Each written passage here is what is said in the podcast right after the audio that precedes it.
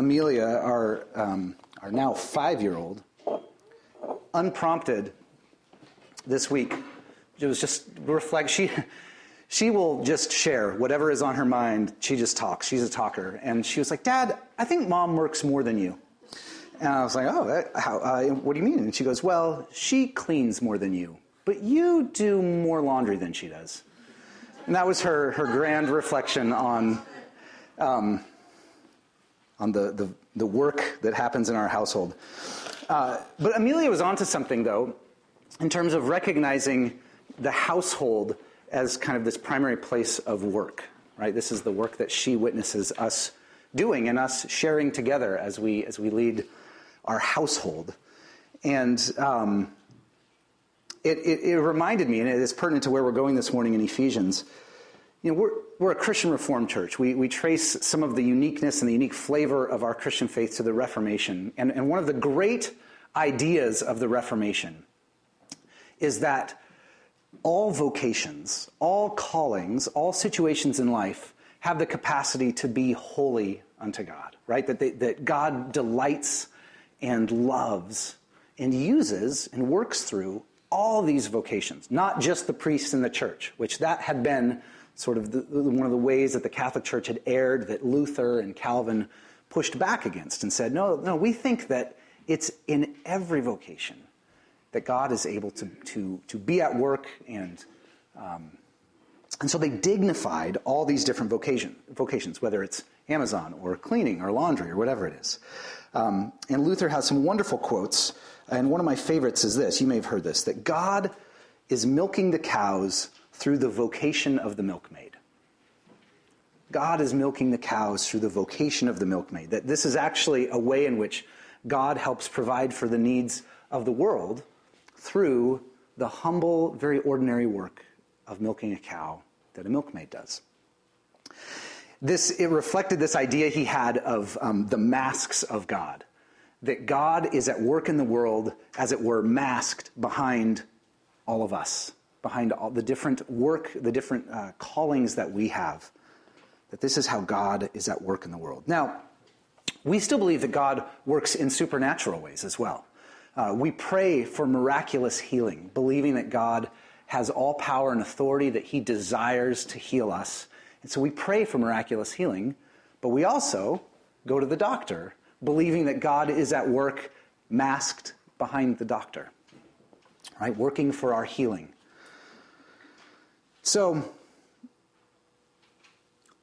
the Reformation did a wonderful, uh, uh was a wonderful corrective to uh, elevating the value of everyday work, right? Whatever it is that we spend our days doing, right? Might, we might receive a paycheck for it, we might not. But the stuff that we spend our time contributing to the world uh, is valuable in God's sight. And we see that uh, in the passage of Ephesians that we're in right now. Last week we talked about husbands and wives, right? This, this particular vocation, this particular calling to marriage, and, and how, for those who are new in Christ, for those who put their trust in Christ, how this newness of life gets worked out practically uh, in, in marriage.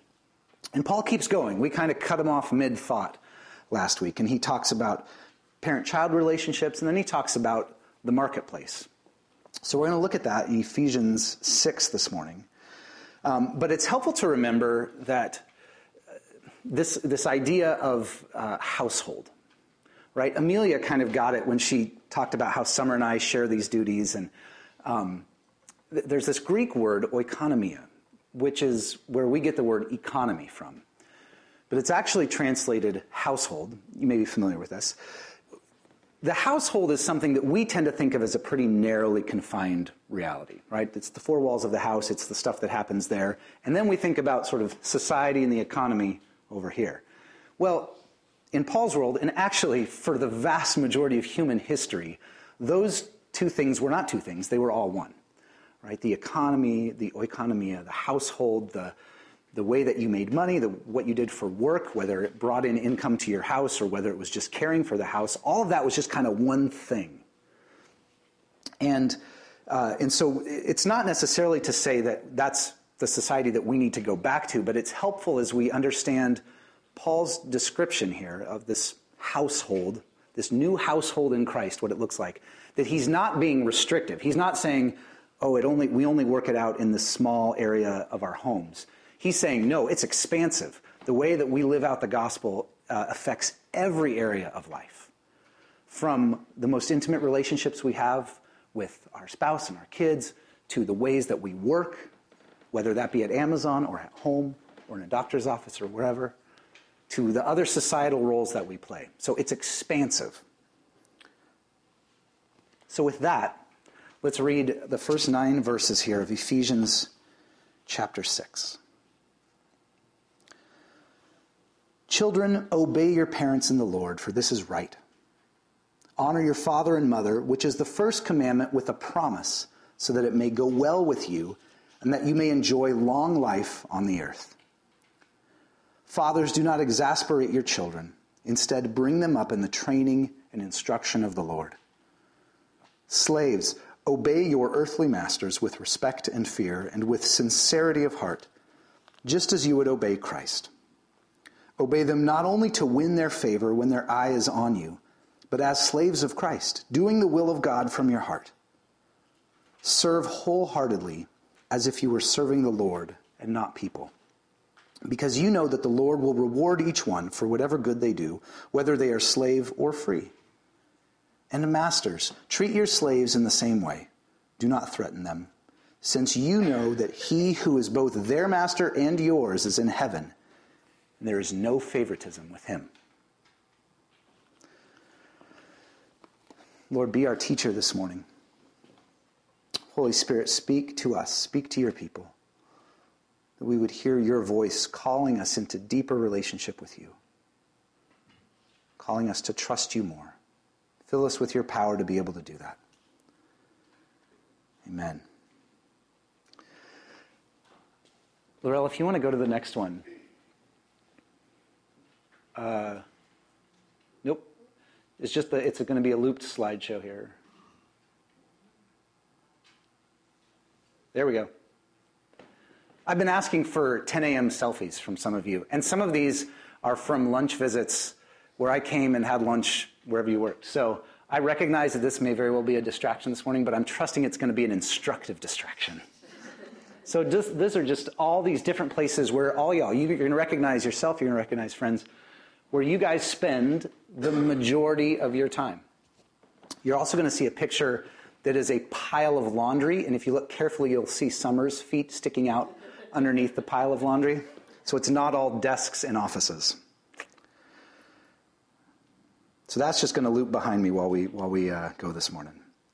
Uh, all right, so there's two different kinds of relationships that Paul addresses here. He's, he's talking to parents and, uh, and to children, and that, addressing that relationship, and then he's addressing slaves and masters, and we're going to get to that one in a second. But the first one, parents and children, and I'm just going to trust that every laughter is having to do with something funny I said, not back there. Um, it, it brings up two two Old Testament connections uh, pretty quickly. The first is obviously Paul's quoting from one of the Ten Commandments uh, to honor your father and mother. And then he points out something. He's like, hey, did you know this is the only commandment where there is a promise attached to it? That if you obey your father and mother, if you honor them, that life is going to go well for you. You're going to live long in the land. This is a, it's both a, a command that God gives us, but it's also uh, has practical benefits, practical implications. And then in his instructions to fathers, which really is instructions to all parents, uh, there's a strong connection between a Proverbs that you've probably heard Proverbs 22 6. Start children off on the way that they should go, and even when they are old, they will not return from it.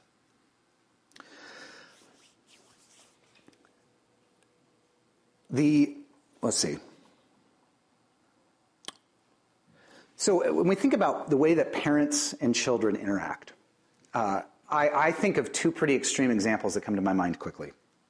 One of which uh, I think is, is, is people motivated by this sense of, I want to bring up my children in, in the way of the Lord. And so how that gets worked out is in an, an overly strict, uh, restrictive manner, right? They, they're like, we're going to set some rules and some boundaries, and we're going to make sure that our kids do not stray from the Christian faith. Uh, I think that that may have been, it's not exclusively generational, but I do think you know, several generations ago that was probably more the norm. And, and what I've witnessed, broadly speaking, uh, is a bit of a reaction against that, right? Where, where parents are much more, tend to be, much more laissez faire about everything now, right? They don't want to influence their kids too much uh, and want to let their kids kind of make their own decisions for themselves. I had a conversation with one of Alistair's classmates' fathers where I was, uh, I was sharing about my excitement for Alistair getting to grow up in such a, a wonderful church, and, and, it's fun to see like little glimmers of, um, of him making his faith his own, and kind of just the, seeing the insight into the ways he's starting to understand his faith. Um, and and this this man, he, he was like, I, I don't want to I don't want to influence my son. I, I, want him to make his own decisions. I want him him to come to his own conclusions. I don't want to shape him in any way that way. Uh, and I, I just I was kind of struck by that because it, it, represents this view that these these kids kind of come into the world as these pure, unformed orbs of light that uh, that will, if they're left alone, will just sort of will come to the right conclusions. And, and I'm like, man, you've got to read Lord of the Flies. Because that, that does not happen. Uh, and, and here's the other reality. Uh, you are shaping your kids. Like it is an inevitability, right? You, you, are shaping your kids. And uh, to be at least intentional about it, I think is helpful. Uh, Matt Kamink, who, who many of you know, is around our church for a number of years. We were talking about parenting, and he, he said, I know I know I'm going to screw my kids up somehow, in some way, shape, or form. So I might as well have my eyes open to it. I might as well be intentional about it, uh, about how I'm shaping them, uh, how I am influencing them. And if you, uh, we're, we're deep in the thick of this, and many of you are as well. Um, but it's not something that we do alone. We, when we baptize young ones into this family, right? That's the language we use here of the church, that we are the family of God.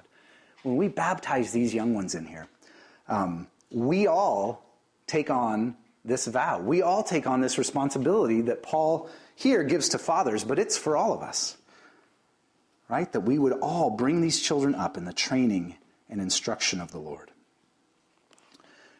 The, literally, the words that we say are with God's help, we promise to order our individual and corporate life and witness so that they may live as Christ commands.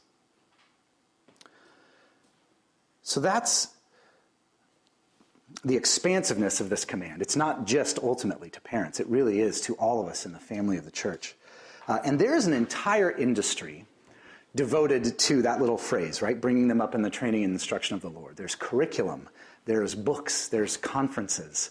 Um, and, and, this is good stuff. I mean, we are increasing our budget for children's ministry this next year. For those of you who are here at the, or weren't here at the congregational meeting, we're recognizing we need to put more resources behind this. And, and this stuff is really good the curriculum, the books, the conferences, the techniques for how it is that we bring up kids in the Lord. But ultimately, Ephesians, and as I've reflected on my own life, uh, my own experience, would say that the most impactful thing for children growing up in the faith are people, parents and mentors around them, who have a genuine faith and who are genuinely and from a place of integrity following Christ. Summer and I were talking about uh, just our own experiences growing up in the families that we did. And I, I, so my dad's a Bible professor, right? Both my parents were missionaries overseas. And so you might expect that we had these elaborate family Bible studies with outlines and notes and translation. I mean, my dad brings his Greek New Testament to church. Like, that's just, that's my dad. Um, but that wasn't the case. We, we, we read the Bible. Um, we prayed together. Uh, we read Narnia at the breakfast table. And I think what was most profound for me was simply knowing that my parents genuinely loved and were seeking to follow Jesus. And they were open with me about questions, about struggles. But I, I watched them be people who, whether they were being watched, whether it was in a public setting or whether it was in the privacy of their own home, they loved to pray. And they valued Scripture, and it was genuine and it was consistent. And I think that those were the things that most profoundly formed me growing up in that household. Now, I also had other figures, right? It wasn't just my parents. I was part of a church. I had folks that hung out with the youth group, crazy people that love junior high students.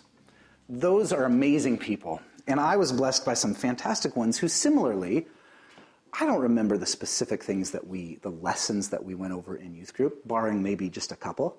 Um, but I remember the character of these people who invested in me, who, whose faith was genuine. So I think as we think about our responsibility for those of us who are parents as parents, but all of us here in the church, I mean, we, any of you been around for a while, you know we got a lot of kids. The responsibility and the joy that we share in raising them up in the instruction of the Lord, I think the first thing is to remember what we've been saying all along in Ephesians, which is this remember your identity.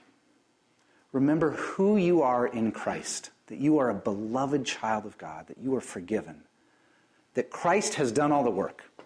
He's, he hasn't chosen you because you're so great.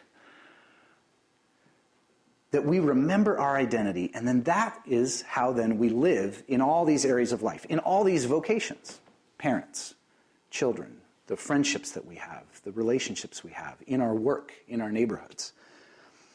But we don't quickly, we don't too quickly walk down this road of, of, of living it out before we remember, I've got to reroute myself back in Christ. I've got to re-remember, re-remember, re-remember who I am in Christ. That is going to be the most profound thing that we do in raising up this next generation to be people who love and serve God. Then we get to this passage about slaves and masters. And it, of course, begs the question does the Bible promote slavery? Is Paul big on slavery? And the short answer to that is no. I'll say a little more, but I don't want that to be necessarily the focus. I don't want us to stumble up on this. Um, in Paul's context, uh, slavery was a given, right? This was it was like talking about electricity. It's just a part of how our society works. Um, but Paul, in his other pass- in a number of other passages in the New Testament, has uh, he, he, he, addresses slaves. He talks about slavery, um, but he gives us little insights into ultimately what is his hope, which is that slavery would not be the way that we interact with other people, the way that we treat other people. In 1 Corinthians 7, he uh, encourages slaves that if they have the opportunity to gain their freedom, they should do so, that that's a good thing to gain their freedom. Um, and probably in one of the most uh, radical letters that he writes, Philemon, Paul addresses a slave owner um, about receiving a former slave. Actually, it's a current slave. It's a runaway slave who has come to Paul. They've connected. This slave came to faith. And Paul writes a letter to his slave owner, and he says, uh, Philemon, I'm going to send you Onesimus. This was the slave. But guess what? Even though it's within your legal rights to punish him for what he did, to treat him like a slave, um, I'm sending him to you as a brother. And that's going to radically transform the way that you treat him, the way that you interact. That's the, the, the language of, of this family of God in the church that we are. That, that this is no longer a slave, this is a brother in Christ. And given this sense of, of how we understand the household, right, that it's, it's the economy, it's family, it's all of that mixed together, it is not a stretch, I think, for us to look at this passage uh, and to just trans- simply translate uh, slaves as employees and masters as employers, to talk about the the workplace dynamics that exist uh, in our culture. So that's how I, I hope we can hear it that way. So Paul ties in his instructions to the workers, to the employees, three times he talks about their service to Christ, their, uh, their primary relationship to Christ, and how that gets worked out in their work that they are to be working as though they are working for the Lord. And this connects, I think, to what we, we talked about with Luther this sense that this is how God works in the world, is through the very vocations that we have, through our work. So we need a vision of how Christ, sorry, a vision of how our work serves Christ and serves the world. I know a number of you have been through, through Cascade Fellows. I, I hope that in some of these interviews that we've done with DJ this morning and with others, that we can have our imaginations sparked for the ways in which our very, our very ordinary jobs uh, that we do on a day to day basis are ways in which Christ is served and the world is served. So, then, similarly to, to last week, where we were talking about husbands and wives, um, there is a danger in this passage that if we focus on the, the part that is not addressed to us, we can wield this passage in an abusive manner.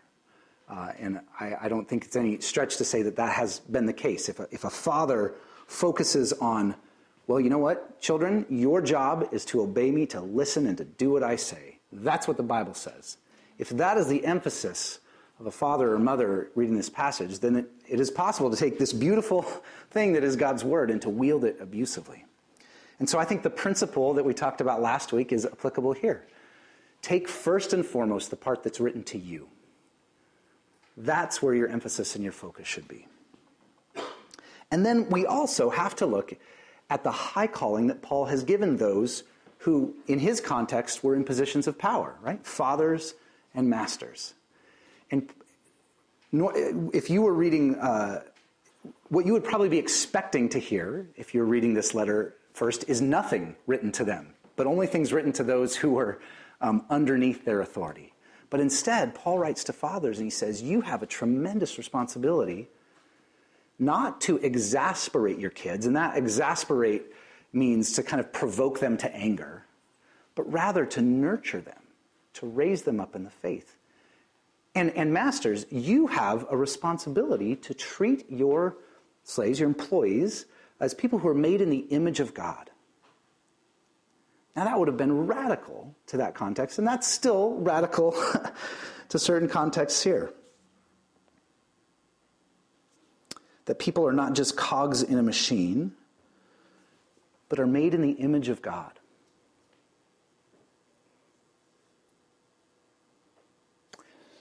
Now, this entire household section that we've looked at, the end of five, the beginning of six, it's bookended on the front by this, this encouragement to uh, submit to each other. That that's to be the predominant way that we relate to each other. That's how we show our love for each other. Or, as we defined it last week, to willingly yield to another out of love. That is to be the primary way we interact with each other. And the reason, which is given at the back end of this passage, is that we serve a master in heaven who shows no favoritism.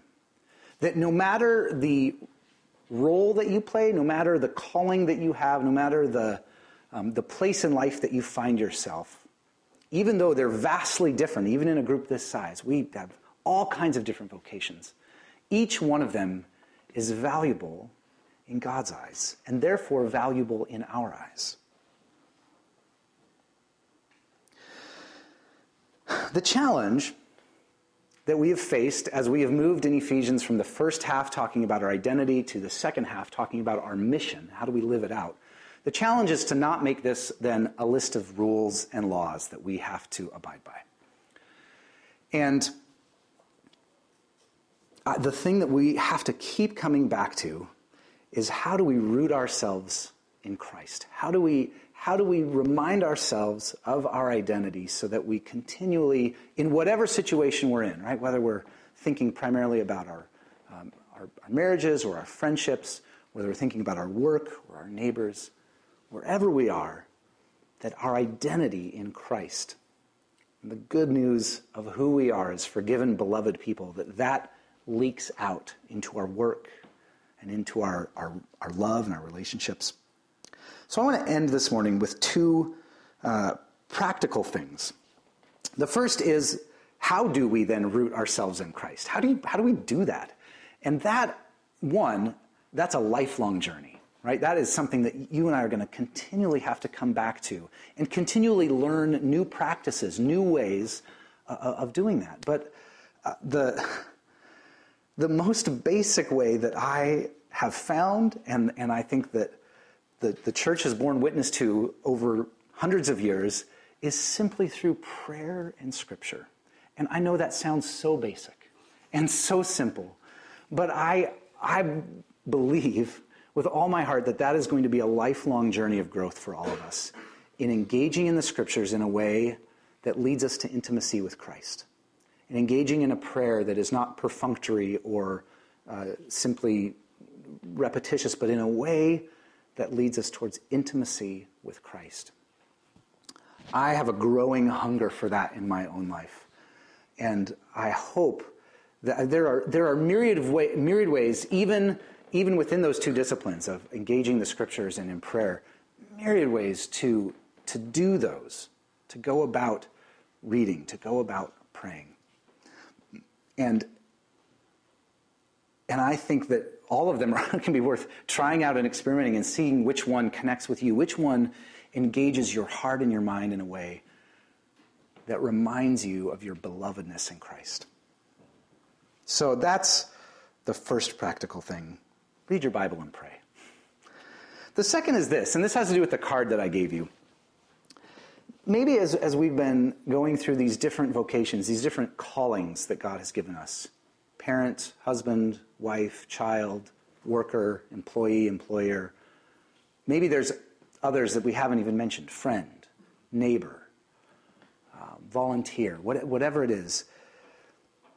Maybe you've been thinking specifically about your particular calling and what this looks like for you, what a, a new life in Christ looks like lived out there. And so, just in a couple of minutes here, I'd love for you to take that card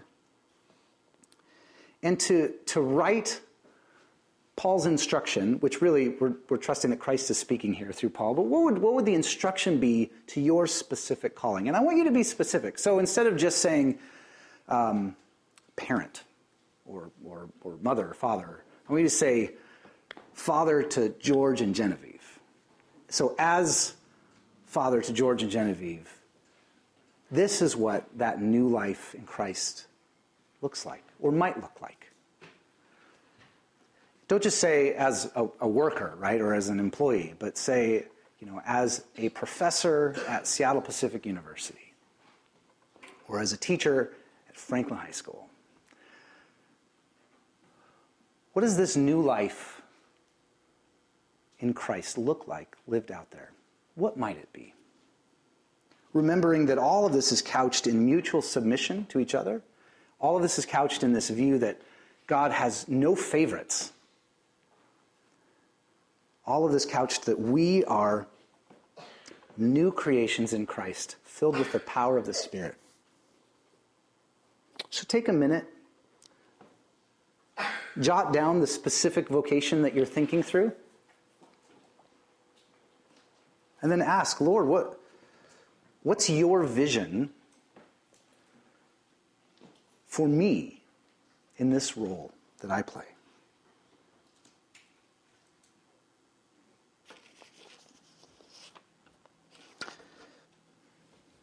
You can keep writing it. But take this and, and put it somewhere where you're gonna you're gonna bump into it this week. In your car or your bathroom mirror or somewhere. And use it as a, a chance to, to pray about whatever vocation it is that you've written down, whatever role you've written down. Um, to pray that God's Spirit would continue to give you a vision for what that looks like, but also that He would empower you to live that way. That the life of Christ would begin to, to leak out in powerful ways in your work, in your family, in your neighborhood, in your friendships.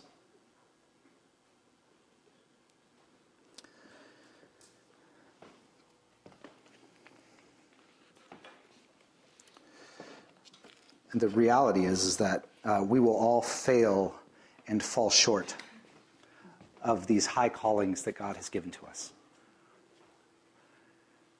And so part of rerooting ourselves in Christ is an acknowledgement and a confession of our failure and an acceptance of His grace. And that's what we come to every week where we come to this table. To remember who we are both as sinful, fallen creatures, but even more than that, as those who are beloved, who have been raised up with Christ, and who have been created to do good work, right? This is, this is what Paul says in Ephesians 2. We are God's handiwork, created in Christ for good work.